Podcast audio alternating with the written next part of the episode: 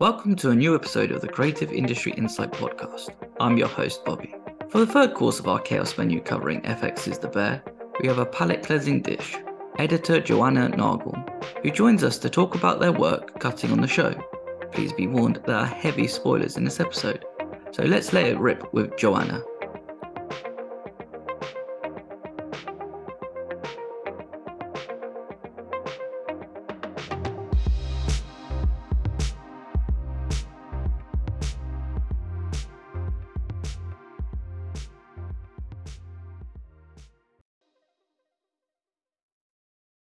Hi, Joanna. Thank you for joining me today. Yeah, excited to be here. Thanks for having me. I'm excited to sit down and talk about F X's The Bear, which has done really well in terms of award nominations and winning awards and all the buzz that I've seen online. It's kind of like, I've I've said this before, but it's like, it's hit at the right time. Like Ted Lasso hit during the pandemic where everybody needed that bit of a feel good. And then now The Bear's kind of stepped into its place and is given like audiences a complete different flavor as well. Yeah, definitely. I mean, I, when I started working on the show, I was like, oh, it's so fast paced and it's so intense. Like, I hope people are going to enjoy watching it, and kind of was overlooking the fact that the show is really about communication and collaboration and bringing out the best in each other and working on a team, which I think is something anyone can relate to, and the the struggles that come with that, but everyone's just trying their best. And I think seeing the transitions that the characters make throughout the two seasons is just really gratifying, because it feels like you know them so well and you're rooting for them the whole time. Yeah, I think it's just one of those shows that has a special bond that you don't really, no one's like the villain necessarily. Mm-hmm. But at the same time, you kind of start loving each character for the how they are, and you kind of start understanding, you know, why they behave in that sort of way. And it's just so well, sort of, it's so well shown in the writing and in the acting as well. And that you kind of understand characters' decisions, why they shout, why they behave, and you kind of start seeing them grow. And you kind of feel like a proud parent as well when you see somebody like Richie start growing as a person. You're just like, oh, you know, that's my son growing up.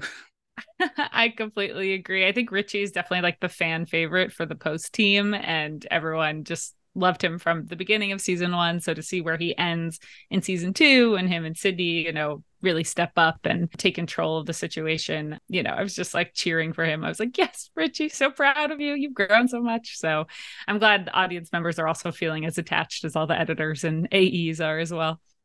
But just to, like, how have you found the reception of the show? Because, as I mentioned, there's a lot of positivity about it. But as someone working on it, there must be like a completely different feel and buzz knowing that people have enjoyed it so much. Yeah, I mean, to be honest, working on season one, we kind of had no idea what to expect. So when people would ask me what I'm working on, I was like, oh, working on the show. It's, you know, about a chef who takes over his family's diner, and it's with the features one of the main actors from Shameless, Jeremy Allen White. But, you know, nobody really knew what to expect. I don't think we knew what to expect because there's so much amazing T V out there. Um, it's hard to know what's going to break through and find its audience. And I had a feeling that my like nerdy film school friends would appreciate like the craft of making it, because it's so well made, it's so well acted, directed, written. Um, but I, you know, I was like, oh, but it's also intense. I don't know, that might turn some people off. And I was so thrilled when it seemed like people from all over, all different age, you know, all different ages, genders, you know, whatever their background is, we really have like a very um, devoted and wide ranging fan base. And then the pressure really felt like it was on for season two, because season one, we didn't really have any expectations. And then I was like, oh my gosh, I hope we can satisfy people with season two. And I feel like Chris Storer, the creator of the show, Joanna Calo, Josh Senior, all the creative producers just knocked it out of the park. And from the first time I read the scripts, I was like, oh, I just can't wait to see this come to life, because it's so fun, like to build up who these characters are in season one, but really, really get more into their backstory and the different shared histories and dynamics between the different characters once we get into season two, and getting a whole episode to just hang out with Marcus, or a whole episode to just like follow Sydney's creative journey. Like that was something we didn't really have time for in season one, but felt so much more earned in season two, and was really fun to get a little bit more granular and, uh, you know, under the surface with some of these people. I think as well with like season one is kind of that Carmy's journey, right? In terms of what he wants to do and what needs to be done. And then season two, I do love that we start seeing more of each character, and how you said it, like we spend an episode with Marcus episode with uh, Richie, and even the spending an episode with the family as well, which is, I've got a question about that, but that's for a little bit later on. And it kind of like evolves and helps us like an audience to watch watch it kind of like move on and go, and not just focus on the same same old sort of situation and problems.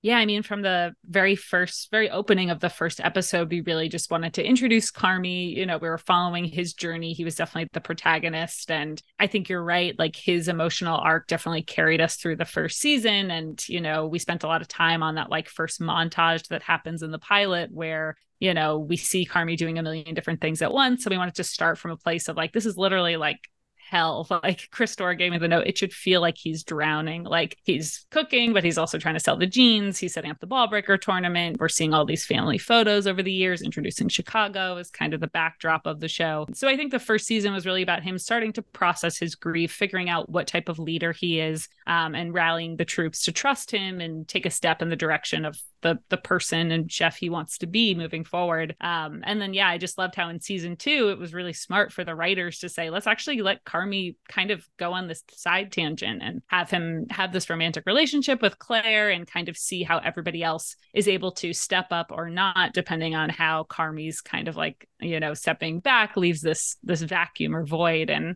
to build to the finale where, without any spoilers, Carmy can be less involved than he'd like to be. And then seeing how everybody reacts to that just felt like a great culmination of the season to really show that growth and show how everybody had kind of stepped up in different ways.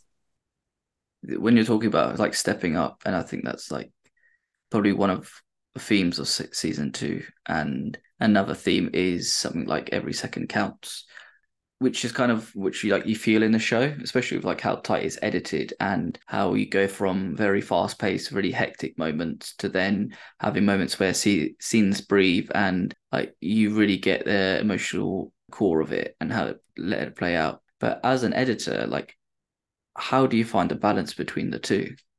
Yeah, definitely. I mean, that's something that was so important to us from the beginning is, you know, we really wanted to start the first episode. Chris and I talked at length about having it be like the shot of adrenaline to just be like, this is the pace of the show.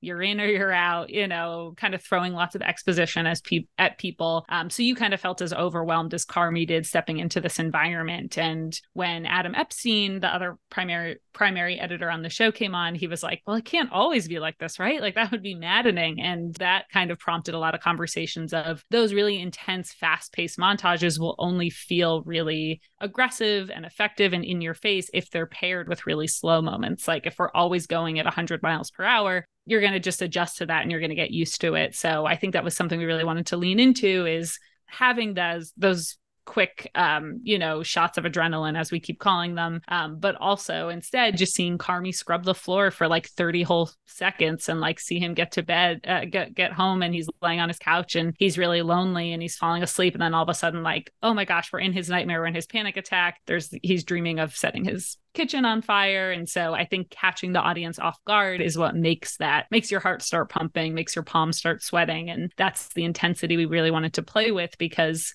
you know, it, we kind of wanted to mirror Carmy's own anxiety. Like, you don't know when you might be like triggered by something, when something might all of a sudden make you feel anxious or make you feel nervous. So I think by specifically choosing those moments where we wanted to get the blood flowing for the audience and put them in Carmy's shoes, those were always like very deliberate choices. And sometimes weren't always scripted. Sometimes, you know, it was like, we really want, we know we're going to want to have like a panic attack or nightmare here. And sometimes it was like, well, we really want to get into the character's head more. Let's build out something with footage from other episodes. You know, sometimes, you know, B-roll that we weren't using, like a flashback of some of some kind. So it was really fun to be able to play with all those different resources to really put you in the mind of the character. And yeah, hopefully you share the emotions alongside with them. I think that just makes everyone feel more connected to what's going on in the story if you are nervous alongside the characters, or, you know, uh, uh, able to mirror what they're going through.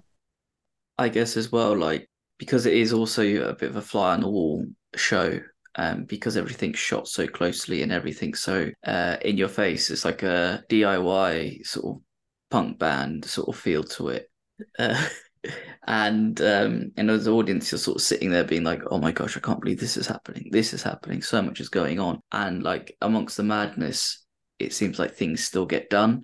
And I don't know about you in like a work environment, but I don't think personally I could be able to do something like that, knowing that there's so much stress and so much stuff is going on at the same time.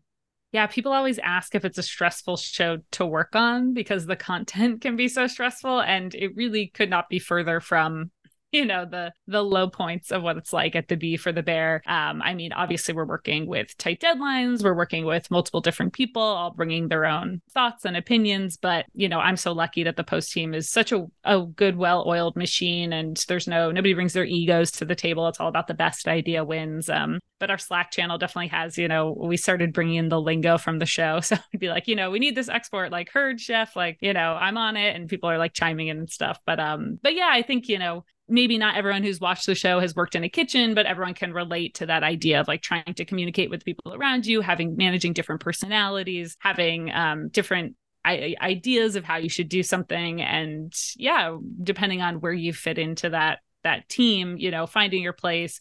And I think it's really inspiring to see everyone at the Bear bringing out the best in each other. So I think that's a model for people to hopefully learn from and live by and yeah, try to mimic in their own lives. I think as well, you're mentioning about like um, the phrases that are used in the Bear. I, I think I've adopted them in my life as well. So if it's like behind someone, you're saying behind, yeah. Or like a corner. And to much to the annoyance of my uh, fiance, when we're in the kitchen and I say that, or I say, yes, chef, yes, mm-hmm. Jeff. And it's like, why are you calling me Jeff? That's my granddad's name. It's like stuff like that, which again, is like, it's just like little funny moments, but it, on top of the uh, like the juxtaposition of like how you guys work compared to how the beat the uh, the Bear is, F X's The Bear is, it's quite like very different. But I guess if you're working with uh, the show runners who know the show inside out and know exactly what they want, I can imagine that they're quite confident in their material and quite confident in uh, giving instructions of like, oh, actually don't cut it there, leave it just a little bit longer, or add a bit more sound here so that you can create more heightened tension into the scene. Yeah, I mean, you know, Chris Storer is the creator of the show. He directs the majority of the episodes, and I feel like he just understands the characters. He has so much empathy for the characters. I think he gets so excited by their wins, too, and his uh, enthusiasm is really contagious um, when we're working on the show, and he's really amped on an idea. Um, and I love that the way that he gives notes is a lot of times more emotional than prescriptive. So instead of being like, okay, cut this two frames shorter, or, you know, I specifically want to use this take, instead he's like, okay, this scene should feel like X. Like, we really want this to feel like the loneliest moment, you know, in Carmy's life, or for Sydney, it should just feel, this should feel like the ultimate betrayal. Like, how can we really like convey that, that, you know, Carmy, you know, not showing up for her in this way is like heartbreaking to her. Um, so I personally love that as an editor, because Chris isn't saying do this, this, and this. He's like, okay, this is where we want to end up. What are the steps that we can take to get there? And I think that's, you know, I've worked with him now on the show Rami. We've worked on other comedy specials together. I've worked with one of the E Ps on the show, Josh Senior, for over a decade now. So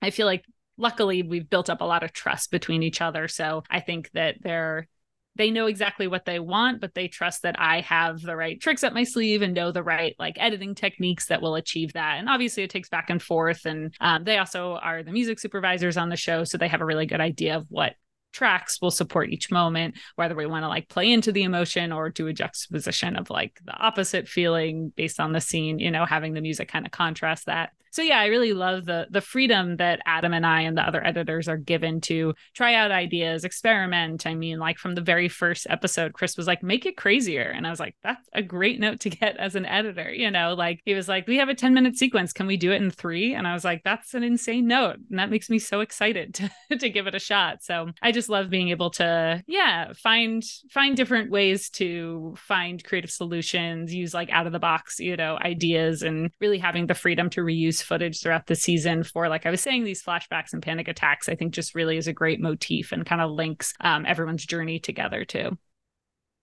I think it's quite fascinating to hear about the note section in terms of, can you make a ten minute sequence three minute?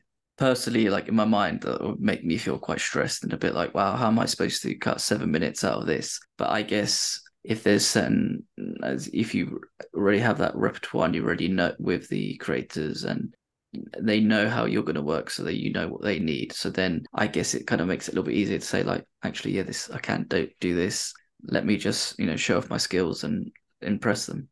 Yeah. And I think as an editor, it's, you know, once you're spending a lot of time on a scene and, you know, you work so hard on your editor's cut, I feel like earlier in my career, my, my knee jerk reaction would just be like, no, that's impossible. Like, we can't do that. You know, sometimes you can get a little bit protective of your work, or you can't, you can only see it one way. And something I've continually tried to get better and better at, you know, as an editor, is saying, okay, like, let's at least try this idea, even if it doesn't seem like it's exactly what's going to work. Like, maybe if we try this, it shouldn't actually be a three minute scene. It should be a four and a half minute scene. But if we if we didn't try the three minute version, we would have never arrived where we needed to. And um, I just got the advice early on to, like, you know, as an editor, you should want to be part of the solution. Like, you don't want to be the stick in the mud that's just like, that's not going to work. That's not going to work. Like, that's that's not productive. That's not helpful for anyone. Similarly to talking about being on a team, like, everyone just wants the episode to be the best it can be. Everyone just wants the show to be, you know, awesome and captivating. So I think if you're just like, no, that doesn't sound like it's going to work, and are really dismissive, like, that's not helpful to anyone, and that's not going to, like, make it a fun working experience. So I really applaud, like, Chris for always being, you know, even if I try something and it's not quite right, you know, he'll never just be like, that's completely wrong. He'll be like, oh, interesting, that's not how I envisioned it. What if we take this part of this but actually do it this way? And I think that, like, ping-ponging ideas back and forth, that, like, you know, improv yes and yes and like building, that's the best part of being an editor, is like being there for those wins. And when you figure out a scene, you're just like, oh yes, like, we nailed it, and we wouldn't have gotten here if we didn't take all these other detours along the way.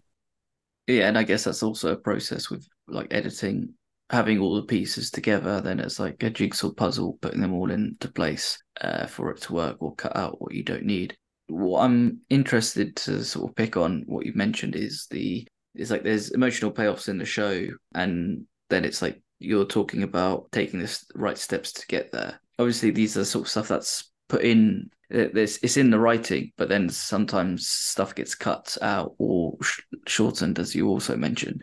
How do you go about with sort of following the steps to get to these emotional payoffs?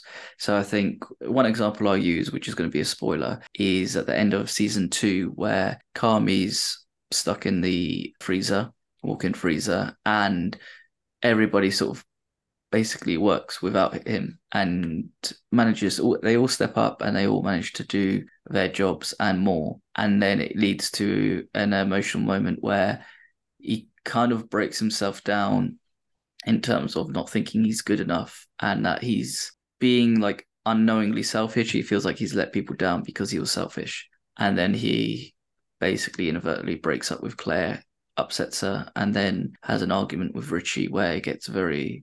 some to the point where you might not even come back from that as, like, two friends. When you're building up to such a big emotional explosion, what are the sort of processes and steps to getting to that moment? And what are the, like, what, what do you add or you take away in those sort of situations?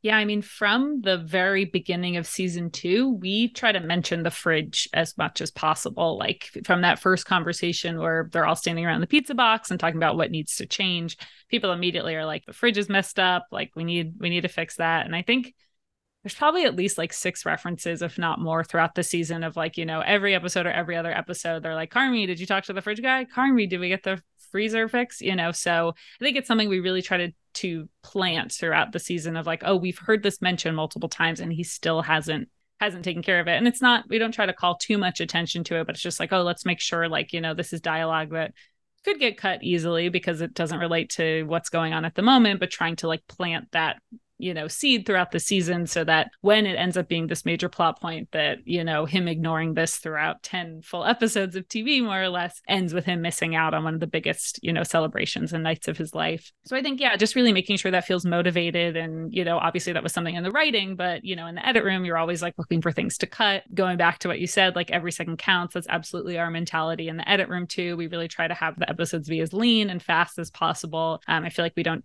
spend time, like, overly explaining things. You know, we kind of just want the audience to get caught up in the story. So when we're looking for things to cut, you know, I think it's the editor job in the room to really advocate for what are those little, like, Easter eggs or, like, nuggets that are really going to connect for the audience and be rewarding to see, like, this is something that's been planted the whole time. And I think I loved that how it built to this crazy blowout between Carmy and Richie, because we've seen so much growth from Richie throughout the season, and we didn't want that to be completely unrealistic of, like, okay, he's completely changed, he's never gonna, you know, have any mistakes ever again. Like, that's not that's not realistic. I think that's not the type of show that we wanted to make. So I think to see him have all this growth, especially in that beautiful episode seven, when he's at, at the fancy restaurant ever, but then to see him, you know, do so well in the finale, but then also have this weakness if he can't help but kind of like make this backhanded comment to Carmy. And Carmy also, as we've seen throughout both seasons, has this pent up rage. And, you know, we've see, we saw him be kind of the worst version of himself in episode seven of season one, where he, you know, loses it on everyone and Sydney quits. You know, I think that's something he really tries to repress, and you actively see him work against that. But then to have that flash of anger again in the finale, I think we didn't want it to be like, oh, great, and the restaurant opened and everybody's perfect now. Like, that's not realistic to the show. That's not realistic to life. So having that, you know, intense anger and saying, you know, we did have this win, but at what cost? You know, there's there's still all of these things that people are going to need to work through in order to make the restaurant truly successful.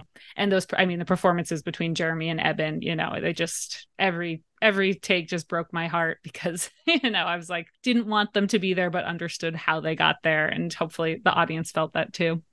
Yes, I think as like an audience member, it was, I feel like you kind of like watching a slow car crash happen, yeah. And it's like, you're seeing it, you're seeing it, and you think, just stop talking, stop talking. Mm-hmm. This is a moment where yeah. you just need to allow yourself to sort of calm down and go from there, and just don't, don't ruin it. And then look what happens. Um, they couldn't resist. They couldn't help themselves. Yeah. And it's also like, it's like two brothers as well. Yeah. And I think to go back also to like the Christmas episode, like that is what, even though it's not Richie and Carmy who are at each other's throats at that big dinner table scene, you know, it's it's Uncle Lee and, and Michael, Carmy's brother. That's something that they've just seen their entire lives. Like, it's, you know, you get a feeling that all of their family interactions over the years have been fraught and met with this intensity. So I think it's not unrealistic to see both these men get to such an intense level, knowing, you know, the role models they've had growing up, the people they've been surrounded by, and not being very good at communicating their feelings. They can explode in this way that I don't, I really believe neither of them wanted to get there, but they just couldn't help themselves. And that's kind of what makes the whole interaction so, so tragic and, and and heartbreaking.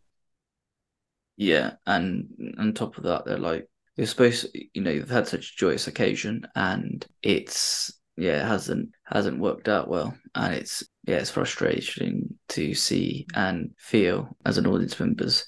But on top of that, um, you talked about sort of point of views uh, earlier on. And what I'm curious to know about is, because there's certain episodes that you've edited where uh, the point of view shifts quite a lot. So two that come to mind for me is episode seven of season one, where it's a, it's shot as a long take, but we jump between people quite a lot in terms of what's happening after the restaurants reopened and they've linked themselves up on those sort of like those Deliveroo, DoorDash websites without mm-hmm. realizing they've opened up, and there's that constant sound of tickets coming out. And then also, it is, you mentioned, is the uh, Christmas episode where we are with various char- characters' point of view, and you kind of see like the ugliness of like what family is like in the Carmy's household. As an editor, how do you ensure that like each person gets the right amount of screen time and you can convey their point of view in the situation? Yeah, it's a great question.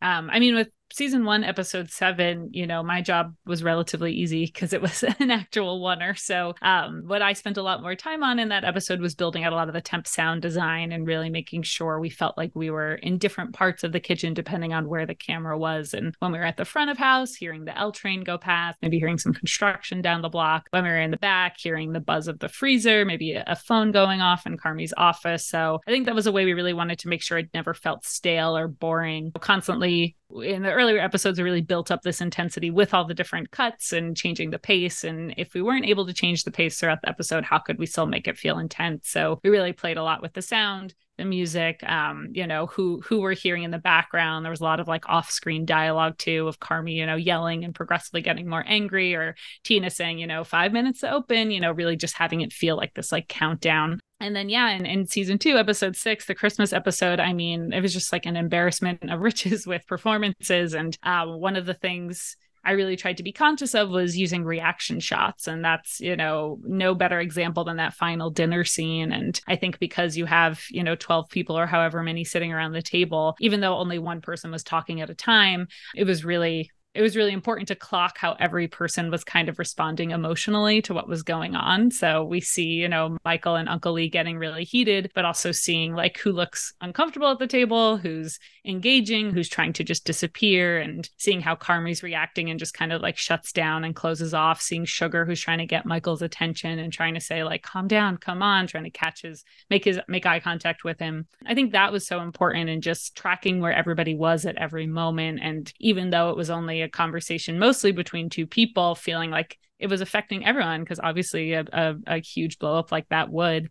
And yeah, even in the earlier kitchen scenes too, there's so many people just coming in and out of the kitchen. And Chris was really, you know, good about saying, oh, I remember we caught this moment of like Sugar, like looking at the empty bottle of wine and feeling really discouraged, or, uh, you know, looking disappointed in her mother. Let's make sure we catch that. We don't need to see every person say their line. We can hear what's going on on screen, but feeling the emotion of the other characters and what's going on is so important too, especially some of the people who aren't as loud as the Donnas or the Richies or the Michaels, like making sure we're tracking their storylines too, Tiffany and Rich and Richie, or, you know, even cousin Michelle and Stevie. So yeah, and we really played a lot also with the Fack brothers and how they could come in as like comedic relief throughout, because kind of similar to what we were talking about before, like contrasting the fast-paced scenes with the slow-paced scenes. Um, same thing with that episode, like having these moments of levity, like breaking a little bit of the tension just to build it right back up. So I think we wanted it to keep feeling like it was building and building and building throughout the episode, but also giving people a little bit of a,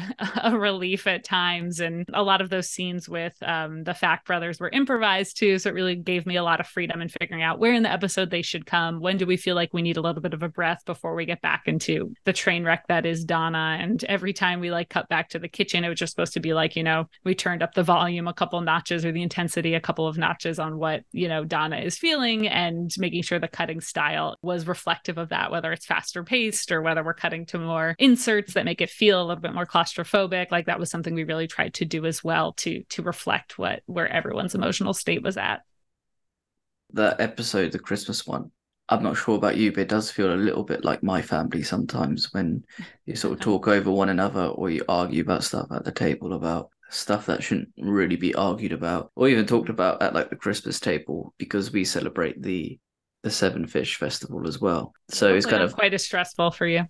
Probably is for my mum, because she does all the cooking and the prepping, and we kind of sit there being like, do you want anything? It's like, nope, get out of my way. So it's like, hurricane mum, come here, so uh, let's uh, let's get out for the day. But when you're getting those moments as well, where you're mentioning about, oh, we've got these little snippets here and there of Sugar uh, looking at the empty wine uh, wine bottle and people's reactions to what's going on, I guess it's like being sat at a table and in one area is like a big pressure cooker, and how no one can escape as well. Like it, it will add to the pressure, and also like the how people are going to react to what's happening. Yeah, exactly. No, it just um one of my like main references for that dinner scene at the end of the Christmas episode was the first episode of season two of Fleabag, which primarily takes place like around the dinner table. And Um, you know, we're introducing the hot priest character. We're also kind of like resetting where everyone is at the beginning of the season. And I just, when I rewatched it, I was so struck by like, you almost never see someone finish a complete line of dialogue, because you're always like, you know, someone says something crazy and you want to see someone reacting. And sometimes it's for a comedic effect, you know, those reaction shots. Sometimes it's story, you know, important to the story, and you're just kind of building that up, building up character development or relationships between people. So that was something I really tried to lean into with that. You know, scene two was, you know, we can see Mikey yell lines over and over again, but, you know, at a certain point, we don't need to see his intensity. We're feeling it. And if we're seeing somebody else react to that intensity, that's almost more visceral. It's almost like, you know, we're feeling their embarrassment or their uncomfortability, and just makes us feel like we're sitting at the table too, kind of taking in this, you know, this train wreck in slow motion, like you were saying. Yeah, exactly. And it's maybe fun to watch is not the right word, but it's like, you're engrossed, uh, you're completely engrossed whilst watching it. But on top of those sort of things as well, there's um, a lot of needle drops in the show. And you were mentioning as well, like creators of music supervisors as well, which is quite unheard of. But then I guess when you're so close to the show, you're going to know exactly what songs you want to use and what you don't want to use. And there's a lot of like a theme is like quite a lot of it's like sort of dad rock, which feels a bit weird to say, because it's like, that sort of music's like what I like, and it's just like, am I getting old? Is this what the kids are calling it now? You know, back in the day, it was just rock. Uh, but how do you start in, how do you go about knowing that there is going to be a certain song required in a scene before you've cut it? And then does the cutting change? Does the scene, like how you've cut the scene, change once the music's been inserted?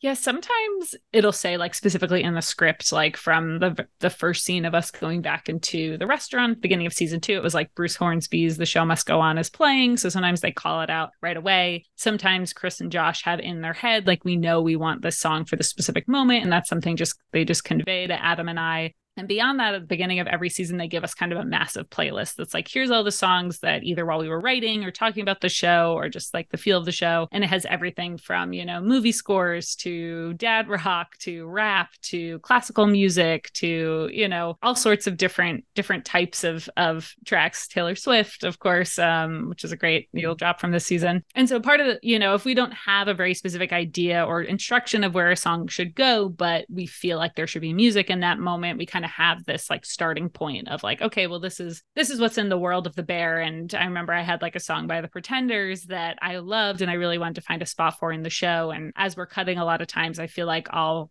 I'll say, okay, these these uh, scenes are all like a little bit short. I feel like it would be better to like interweave them, and we kind of turn them into almost like a mini montage where we have like a scene that's like broken up between like multiple different locations, and um, we're able to kind of like braid those different scenes together um, in a way that feels like it's not just like we're going from one place to the other. If we're like checking in with a bunch of different people and coming back to them, all while having one piece of music connecting them, I feel like it's like a really easy way to just like kind of link everyone's stories and kind of see what's going on simultaneously. So yeah, this one Pretender song, I feel like I literally cut it in like four different episodes before it ended up in episode eight and was the right place for it. But um, I feel like we do kind of have some of those songs that we're like, oh, we love this. We just don't know exactly where it should go. And it's fun to kind of audition it. And inevitably, you know, when you put in a new song, you're like, oh, actually, maybe this part should be faster. This part should be slower. So I think there is a little bit of re-editing that goes, but also just getting to like audition all those tracks. I feel like it might sound cheesy, but you just kind of like feel it when you're like, oh, this is this is getting at what we want it to. And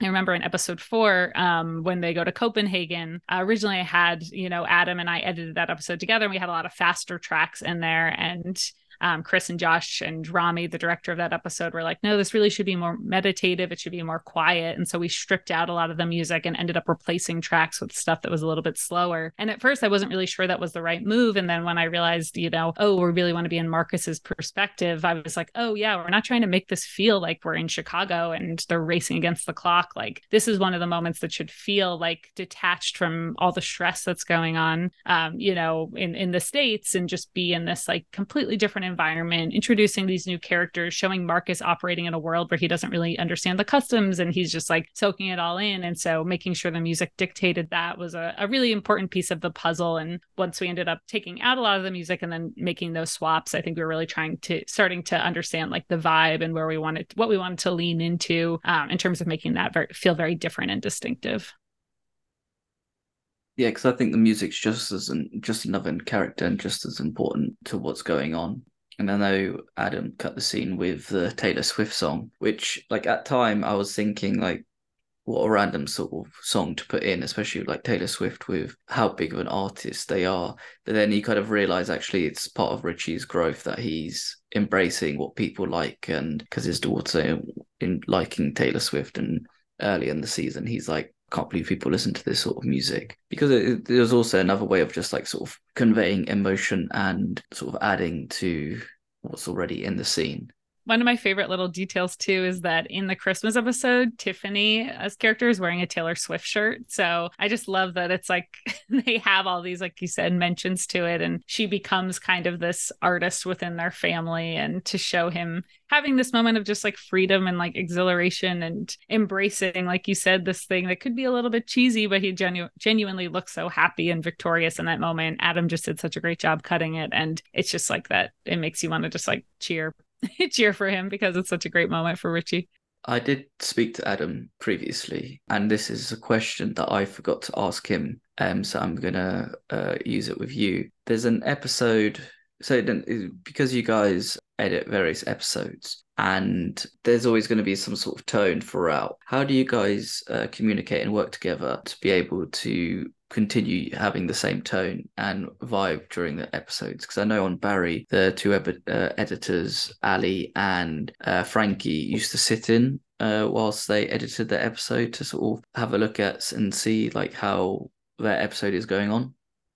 I mean, a, a lot of that too is, you know, the the creative team, like making sure that, you know, when Chris and Joanna and Josh are watching episodes, making sure like everything feels cohesive and similar. But I feel like Adam and I just like are constantly kind of like sending each other scenes that we're working on, being like, what do you think of this? Do you feel like it's too fast? Do you feel like it's too slow? How do you feel about the music track? Like he really is kind of like the first sounding board. And um, I think we both really understand like the style with which, with which the show is filmed and kind of like the, the, the visual language, I guess, of like, what are the, what are the ways that we convey different emotions? And, you know, we, we talk about those like mini montages that I kind of was referencing before, where we kind of like braid a couple of scenes together. We definitely have like the moments where like, oh, this would be a good situation to like have a couple of quick inserts. Like we talk a lot about how there's barely any like establishing shots in the show. Like if we're moving to a new location, we usually opt for like inserts instead of like, okay, we were in the office, and then we just see a quick, like the knob turning on the stove, flames are up. Now we're in the kitchen, they're cooking again. So I think that's something we really try to do as much as possible and something we've talked about. And I think we also like, you know, I hope Adam would say the same thing, just kind of study each other's episodes a lot. I think we're both just like fans of the show. So I love being able to, you know, cut a couple episodes, kind of see what Adam's worked on, kind of like handing off the baton. And I feel like I always get, you know, inspired if I'm like watching one of the things he cut and then come back to my episodes and be like, oh, it's cool how he did this. He's like a master of temp sound design too. I feel like he's so good at like putting like a filter on a sound or using a sound transitionally. Um, so I feel like that's always something that like he'll have great suggestions for things, places to do that in my episodes. And, um, you know, I try to, you know, give my thoughts too on what might work in terms of like pacing or cutting stuff. And yeah, I, I think it's just something that, you know, after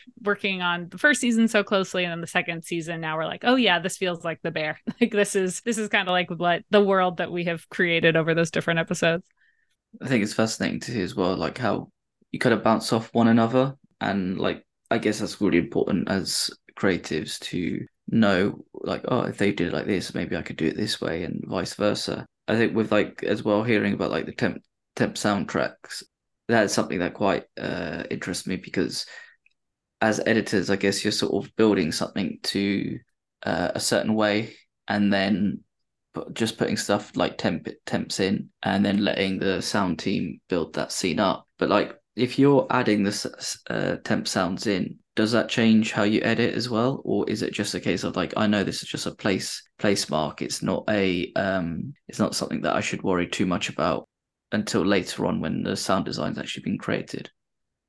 Yeah, I think temp sound design is so important while cutting. Um, just for me personally, sometimes I'll think to myself, like, why isn't this cut working? Like, I, I feel like logically it should. And then if I just spend a little time building out a sound effect or, you know, making sure there's like a, a transitional noise between two scenes, I'm like, oh, that's all it was. I was just getting distracted by not knowing, not having the context for where I was. So I think that's something that, you know, our assistant editors are great at, is pulling sound effects that will create the background, whether that's a construction site, whether that's a busy restaurant, whether that's, you know, the L train standing outside waiting for on the platform. I think it just really helps to like sell the environment. And um, it's tough for someone to watch a first cut and be like, oh yeah, yeah. And then we'll add a whole bunch of sounds. So even if you can take like a first step towards like building out the world, I just find that it always kind of helps escalate or, you know, accelerate the process of getting feedback, because you can more envision what we're going for. And I feel like, especially with montages too, you know, sometimes I'm like, oh, I feel like I can't cut this any faster. But then once I add in some sound effects, I'm like, oh, if you start adding the sound, you actually can cut a bit faster, because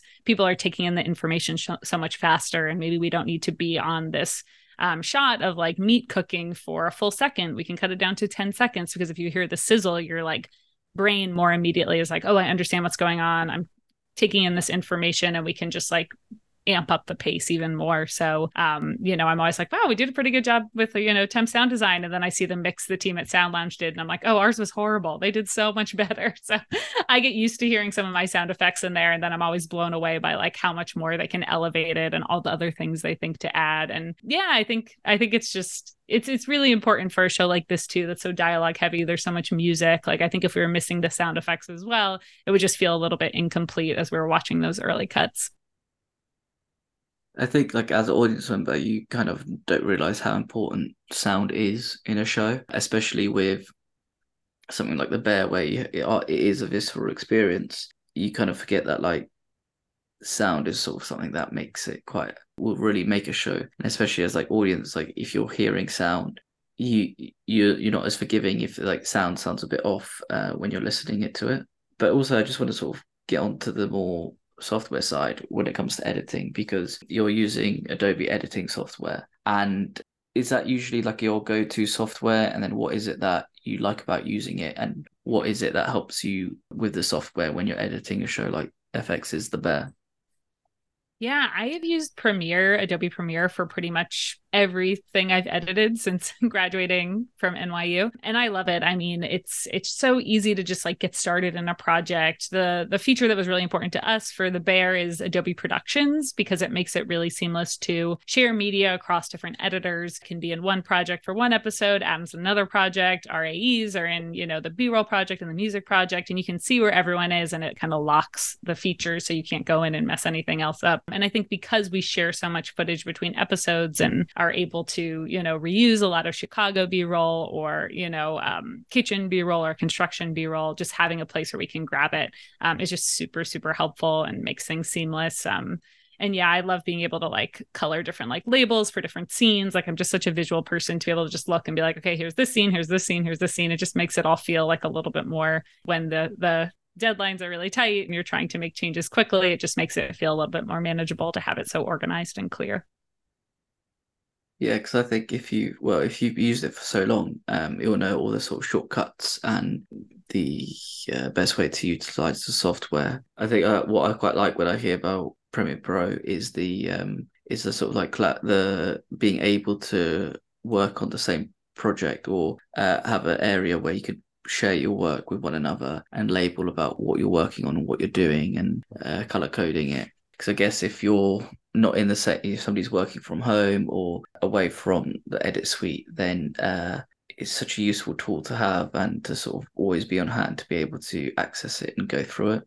Yeah. And when they were shooting in Chicago and the production team was there, we were all working remotely. So, you know, we all live in various parts of the tri-state area. And so being able to all access the same media, be able to be cutting, uh, you know, I could say to Adam, hey, can you just pop in this project? I left a marker. Can you watch this scene and give me some quick feedback? Like that makes things so much more seamless than like, okay, I'm going to export, I'm going to send it to you. You have to reconnect this on your drive because I added the sound effect. I mean, it just gets so, you get so bogged down in the logistics. There's no time for the fun part, the creative part. So that was really great. And then when we moved to in person, we went to Cut Out of Senior Post in Dumbo in Brooklyn. Um, and we could just pick right back up where we left off. You know, it wasn't like, you know, oh, we have to remember to bring our drives and we have to get reacclimated. It's like, oh, this is exactly what we've been working on. We're just in a place where now all that stuff we were doing remotely, we can do in person. And that was so helpful for just like pushing things over the finish line. Like that was like the last like eight to ten weeks we were all together. And it was just so helpful to just like make sure everything, you know, makes sense, made sense. We did like a pass of every episode where we looked at every single clock and we were like, okay, does this make sense? Like logically, you know, just kind of doing all those like last minute gut check things to make everything feel seamless and, and together. As we've seen in the final product, it's, it looks incredible. Just just curious as well, I've got a few more questions that I'd like to ask. Uh, what was your favorite scene that you didn't edit? Oh, my favorite scene I didn't edit. I mean, the scene that always makes me cry is the end of episode nine, um, which is one of the episodes Adam cut. And, you know, everyone... Carmy and Sydney just had this really nice like long take. They're talking underneath the table and then he gives her the like Tom Brown uniform. Everyone's getting ready and uh, this A C D C song is playing and you're just like getting so pumped up. And there's a moment where like, you know, it's Richie and Sugar and Carmy and they're like waiting near the front door. And then Sydney walks in. There's this amazing like push and shot where she comes in um, and they're like ready to go. And they're like, say the words. And she just is like, let it rip. And they like unlock the door. And it's just like, I, I tear up every time because I'm just like so proud of them. They're like facing this challenge head on. And I think it's like, you know, just coming towards the end of the season, you're just like, oh, they're doing it. Like, look at how far they've come. So I think Adam just cut that so perfectly to the music. I love like the the pauses he takes of just like everyone looking looking at each other. And there's this like feeling of warmth that we've really earned at that point. You know, there's been a lot of like tension and animosity between all four of these characters in different ways. And this is just a moment where they're all aligned. They're all facing these challenges head on. And I think Adam just paced it out perfectly to feel that sense of like accomplishment and victory. So ten out of ten. I love that. And then we get to go into the chaos of the finale. Which leads to my last question, uh, my penultimate question. What was your favorite scene to edit? My favorite scene to edit? Oh, man, there's so many. Um, one of my favorite ones to edit was in episode eight. Um, and that was an episode I co-edited with Megan Mancini, who was my A E on the pilot, A E on both seasons. And then we were able to cut this episode together this year, which was so fun. And she did an amazing job. And one of the scenes we spent the most time on was the fire suppression test. Um, and basically that whole episode, we're like building up and building up. And it's like, if they don't pass this test, they can't open, they're not going to be able to pay Cicero back. Basically, they're they're screwed. And Chris would really talk to us about like, we want to make this feel as extended as possible. So we really tried to like use every single frame we could to like build it out. And there wasn't a ton of coverage. So Chris was like, I feel like it's still not landing. And then he was like, what if we take a moment to like go into each character's head and kind of see what they would be thinking about in this moment? Um, and that was just such a brilliant idea. And Meg and I kind of brainstormed what are the different things that each character would be thinking about. You know, for Sydney, we like flash back to her and her dad. We see her like failed catering business. Um, you know, when we see Richie, he's thinking about his daughter. He's thinking about Tiffany. He's thinking about laughing at the at the beef and like all these fond memories. And for Carmy, he's imagining like his cousin Michelle saying keep going, but also seeing his mother. He's seeing his his brother. And I think that was really just such a smart idea from Chris and such a fun thing for Meg and I to ex- to experiment with, because yeah, I think it was really just some, like about raising the stakes and making sure people understood like, okay, the whole season has been building to this and like what is on the line for each character. And again, like I keep talking about like having the freedom to reuse this footage, like the audience is bringing their own context to it. They've seen this, this footage in different episodes and now they also have created their own memories with it. So in a way it kind of, um, yeah, it's just all about kind of connecting the audience with those emotions they're going through, building that empathy, and then having their victory feel like the audience's victory too. It's a solid choice in yeah, terms of the of the scene. Glad, glad you approve. Thank you. Um, uh, but I, I think when you're thinking about that scene as well, when you've uh, built up those memories as audience members as well, I think this also adds like a different point of view and element to it, especially when you've mentioned it before, going through uh, point of views of characters. And it's like, as you said, like everything that they've worked to has led up to this sort of moment, and how like, yeah, it's kind of like a do or die moment that they need to, if it doesn't pass, that's it, game over. There's no, mm-hmm. no coming back from it. And I think as well with like the failures and uh, in Sydney's case, the failures of her catering business. So then with Carmy, with having images of his brother, who's kind of like trying to do that for, uh, trying to do the, trying to reopen the restaurant for, it does sort of give us that sort of, as an audience, uh, a little bit extra sort of like teary moment to be like, oh, mm-hmm. pressure's building, pressure's building, and then it works. And you just think, you know, you kind of want to jump up into the air and just be like, celebrate uh, yeah. for them. And have that sigh of relief of being like, oh, it was really all riding on this moment, making sure that that comes through and lands.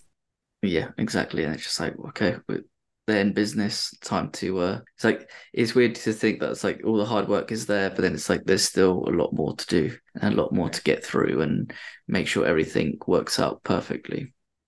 Exactly. Yeah, yeah. It's not, they're not in the clear yet, but that's at least an important step to to getting to that that finish line.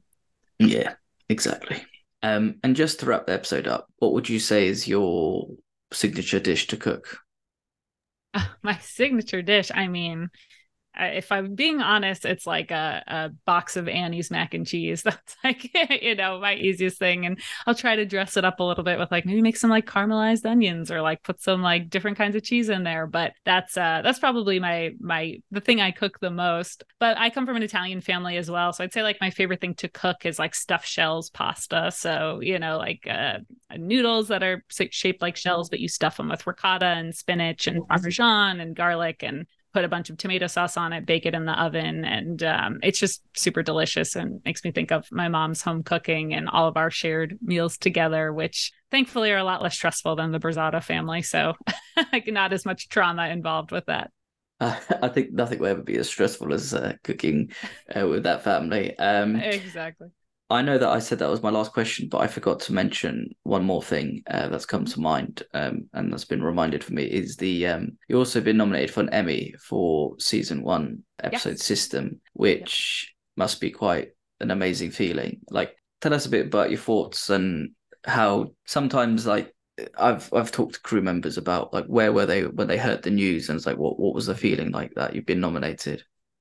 Oh my gosh, yeah, it was. I knew, like, the nominations were coming out, and so I watched the, like, live announcement where the show got nominated and Jeremy got nominated and Io, and was, like, so stoked. And then, you know, got to look up the full list, and when I just saw my name next to, like, so many other shows I really look up to and admire, I was like, oh, this is so surreal. My husband filmed the moment so we could, like, send it to to my family, and um you know, I just started, like, tearing up and was like, oh, this is this is crazy. And I'm someone who's always, like, loved watching award shows and stuff, so obviously it's not the only, like, merit of, you know, what um you know, someone's achievement, but it, it just to be recognized by other editors and voting members in the T V Academy is so cool, because I still feel relatively new to my career, and, you know, just feel like, you know, I edited the show, you know, season one, we were basically remote the whole time. I was doing it from this room, so for then it to achieve such an audience and get so much respect from other other editors is just is just really surreal. And it's it's rare, I think, that you get to work on a show and you love it so much as a fan and also love working on it, because the people are so creative and open-minded and communicative. So it's just to be to achieve so much, you know, success and recognition from a show I deeply truly love so much, is just, it doesn't get better than that.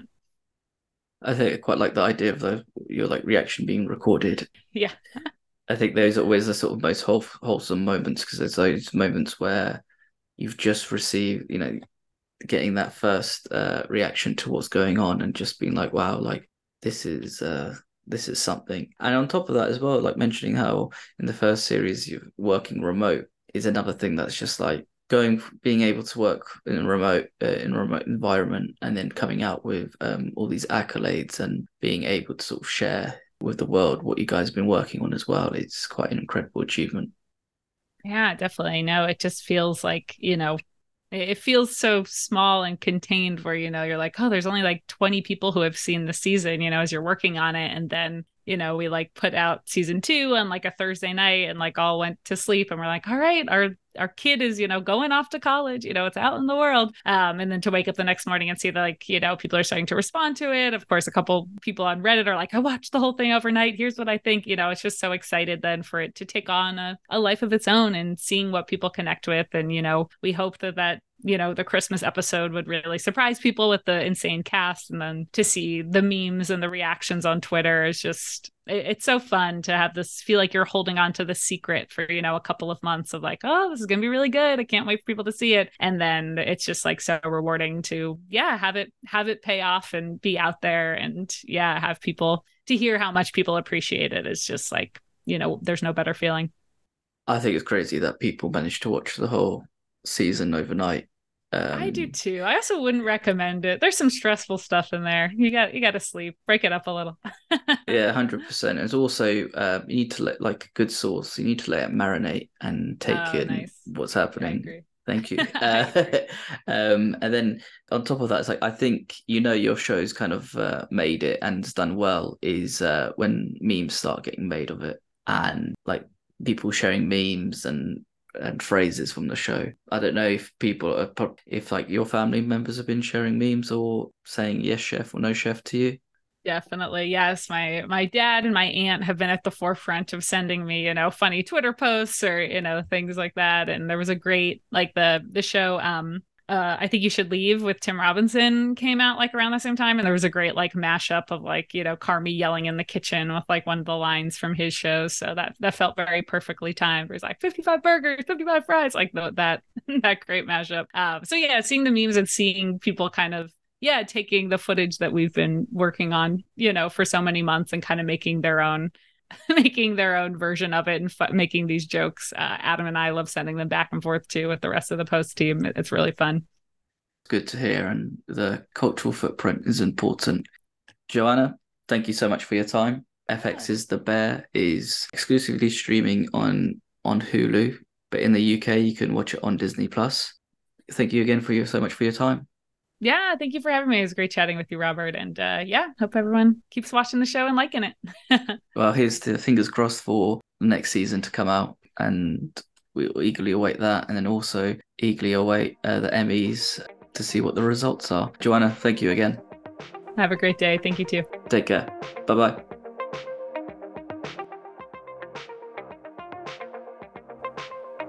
Thank you for listening. Please subscribe, rate, and review this podcast.